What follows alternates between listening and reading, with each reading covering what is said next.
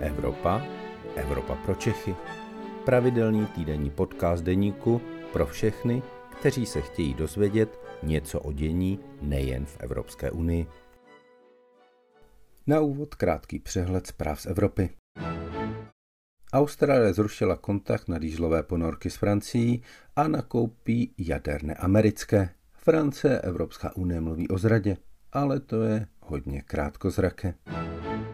V nedělních německých volbách to vypadá na vítězství sociálních demokratů. Variant nové vlády je však víc než pět. Situace na polsko-běloruské hranici se neuklidňuje ani poté, co tam Varšava vyhlásila výjimečný stav. Běženci, především z Afganistánu, se dál snaží přejít z Běloruska do Unie. Dobrý den, vítám vás u dalšího podcastu Evropa pro Čechy. Mé jméno je Luboš Palata, jsem evropským editorem deníku a vítám tady i našeho pravidelného hosta Anetu Zachovou, šéf-reaktorku Euraktivu. Dobrý den, Aneto. Dobrý den. My se dnes počase budeme věnovat kauze elektrárny Turov. Evropský soud udělal Polsku pokutu půl milionu euro za každý den provozování dolu, které předběžným opatřením soud zakázal. Česko chtělo 5 milionů euro, Poláci ale i tak hrozí, že nic nezaplatí. A na to, jak se na to celé díváš? Já si myslím, že i když ta, to výsledné penále, ta částka těch 500 tisíc eur není tady ta, co původně Česká republika požadovala, tak i i tak si myslím, že to je pro Českou republiku úspěch. Eh, je to vlastně, jak to zmiňoval sám ministr životního prostředí Richard Brabec, už vlastně jako druhý, eh, druhý úspěch České republiky, protože tomu tady eh, rozhodnutí, které jsme slyšeli v pondělí od Soudního dvora EU o té pokutě, tak mu tady předcházelo rozhodnutí z května, že tedy podle soudního dvora by mělo Polsko, respektive ten soudní dvůr přímo nařídil Polsku, aby pozastavil těžbu v hnědouhelném dole Turův. Eh, už to vlastně byl takový signál, že eh, Česko je jaksi v právu, že skutečně Eh, dochází k, na té česko-polské hranici k vážným ekologickým problémům, které mají opravdu vážný negativní dopad na obyvatelstvo. Takže po této stránce je to pro Českou republiku eh, jakýsi úspěch. Na druhou stranu už vlastně po tom prvním rozhodnutí jsme čekali, že eh, to je ten průlom, který vlastně povede ke změně, že to přiměje ty Poláky k tomu, aby skutečně začali ten problém řešit a uzavřeli tedy s Českem nějakou dohodu o, o tom, jak vlastně se to bude kompenzovat a co všechno se udělá pro to, aby ta těžba nedopadala na občany těch přilehlých obcí. To se ale bohužel nestalo, takže otázka, jestli ta pokuta už tedy bude dostatečně motivační pro Poláky k tomu, aby e, začali ten problém tedy opravdu řešit a opět vlastně zasedli z Čechy k tomu e, jednomu stolu.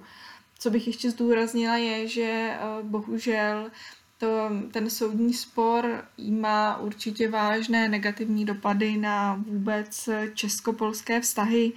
Eh, my jsme mohli už v těch minulých měsících vidět, že eh, jak si vztahy mezi třeba samotným premiérem Andrejem Babišem a jeho polským protižkem Mateušem Moravěckým ochladly.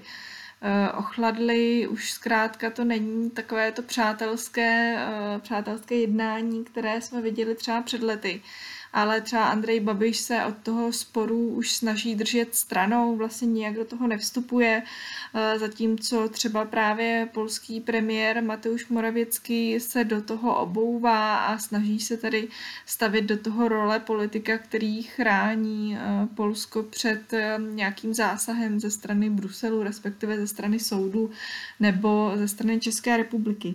A další důležitá věc je, že to opět kazí vůbec eh, image Polska v Evropě a zároveň to zase jako eh, dělá takovou zlou krev eh, napříč Evropou, protože je to další, další vlastně kauza, další problém, kdy Polsko se vlastně vzdaluje nějakým těm zásadním, základním evropským principům a pravidlům, kdy on spochybňuje a napadá vlastně nějakým způsobem, nebo nechce se řídit vlastně těmi opatřeními, které vydává Evropský soudní dvůr a to si myslím, že je asi ten problém největší, protože eh, to může být nějaký takový precedens do, do budoucna.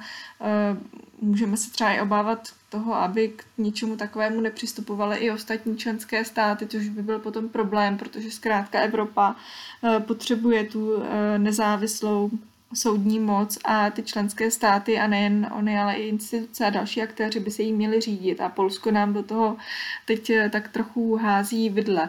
Zároveň já už jsem zaznamenala z Polska opravdu velmi silné reakce, které eh, jenom rozdmíchávají to, to napětí, ať už mezi Bruselem a Polskem, tak mezi Polskem a Českou republikou. Luboši, možná mohl bys říct něco víc o tom, co vlastně Poláci říkají na to rozhodnutí soudního dvora. To nejpodstatnější, myslím, už si řekla. To, co je opravdu jako velmi zásadní, a to i z hlediska Evropské unie, je to, že Polsko um, alespoň teď slovy svých představitelů odmítá plnit eh, to rozhodnutí Evropského soudu. Prostě Varšava prohlašuje, že nic platit nebude. Eh, to je opravdu velmi zásadní a může to mít eh, velmi podstatný vliv ne na tuto kauzu, ale vlastně na postavení Polska v rámci Evropské unie, protože to je několikátý spor Polska, kde Polsko prostě říká, že nebude plnit to, co mu nařídil Evropský soud. Pokud jde o Českou republiku, tak tam opravdu také ta retorika velmi přitvrzuje. Česká vláda je obvinována z toho, že se nechce dohodnout a už jsem zaznamenal, byť ne na oficiální úrovni, úvahy o tom, že by Polsko pozastavilo činnost Vyšegrádské čtyřky, že by na základě této krize, která se děje kolem Turova, prostě činnost této pro Českou republiku a Polsko důležité mezinárodní skupiny byla zmražena a minimálně do konce tohoto soudu nebo tohoto sporu by nepokračovala.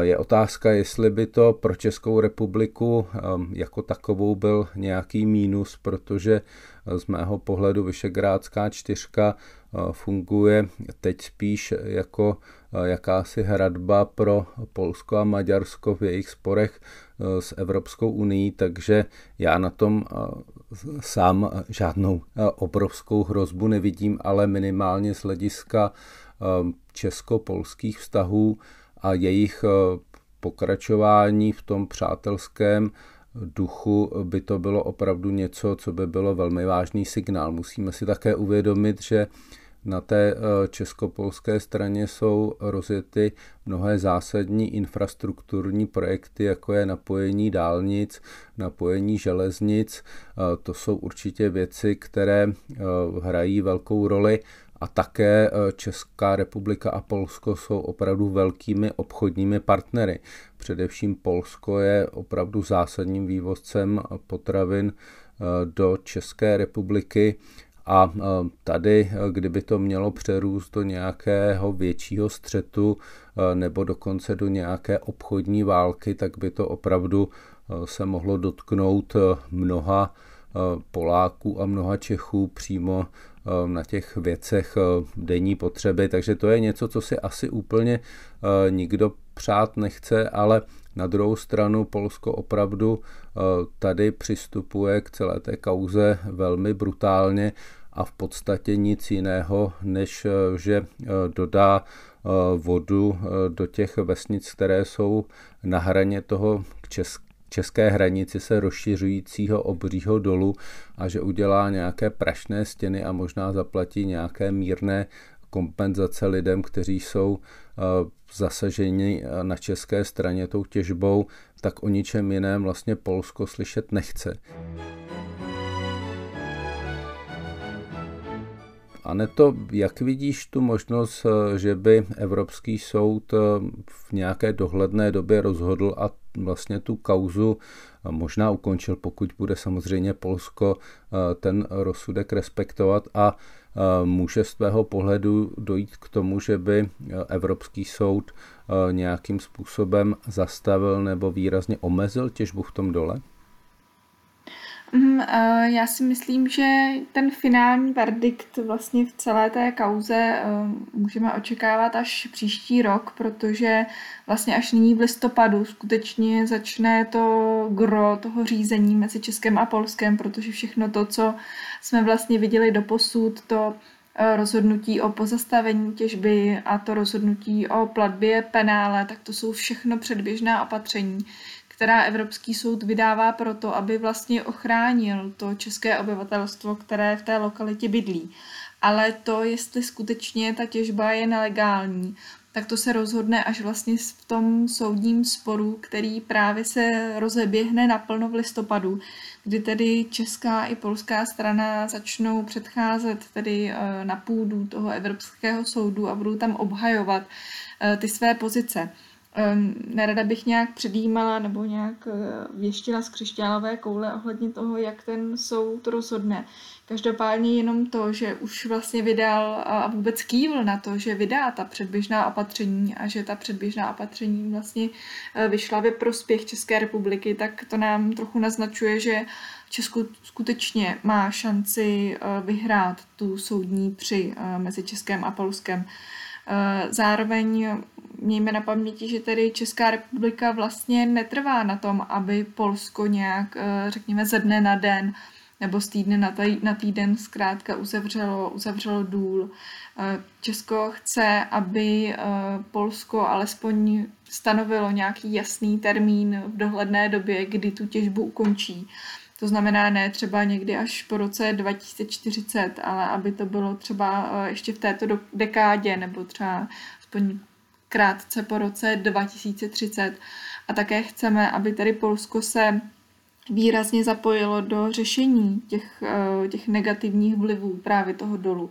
Eh, už si tady zmiňoval různé ty třeba protiprachové bariéry, eh, nicméně Polsko je v tom zatím neúplně aktivní a Česko stále doufá, že vlastně ten soudní spor se nakonec smete pod stůl a že se obě ty strany dohodnou na nějakém kompromisu, na nějakém řešení. Ale k tomu tedy bohužel stále nedochází a pokud eh, ani ta rekordní pokuta, eh, kterou tedy eh, ten soud Polsku vyměřil, tak pokud ani ta nepřesvědčí Poláky k tomu, aby už tedy skutečně zasedli k tomu stolu a na ničem se s Českem domluvili, tak úplně si nemyslím, že by to mohlo změnit nějaký ještě další třeba verdikt toho soudního dvora Evropské unie.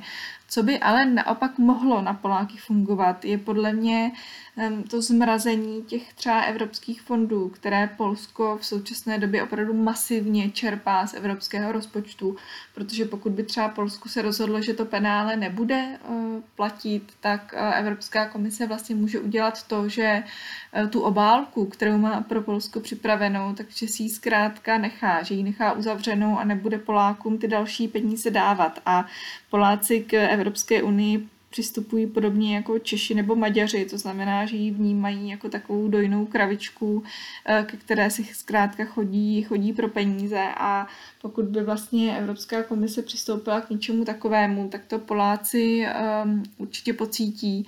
A pocítí to nejen tedy polská vláda, polské úřady, ale obávám se, že pokud by fakt došlo k přerušení toho financování, tak to pocítí samotní polští občané, polské firmy, polské školy, eh, zkrátka ti samotní obyvatelé a to už by pak mohlo vést k tomu, že ti Poláci eh, sami budou tlačit tu svoji vládu, aby si ty spory konečně urovnala a aby to na ně eh, negativně nedopadalo. Takže tam si spíš myslím, že nějaká ta naděje k tomu, aby se ten spor prostě v dohledné době vyřešil. Já teda ještě tu naději vidím na české straně, že až eh, se přežene ten vrchol volební kampaně, který nyní prožíváme, tak možná česká strana eh, bude trochu přístupnější na nějakou kompromisní dohodu, protože ta se nedá úplně hrát před těmi voliči, že jsme vyhráli. Takže uvidíme, jak to nakonec celé dopadne.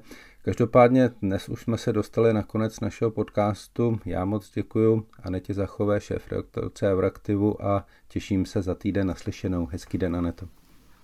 Také děkuji, naslyšenou. To byl podcast Evropa pro Čechy. Příští díl poslouchejte opět ve středu ve 12 hodin. Naslyšenou se s vámi těší váš Luboš Palata.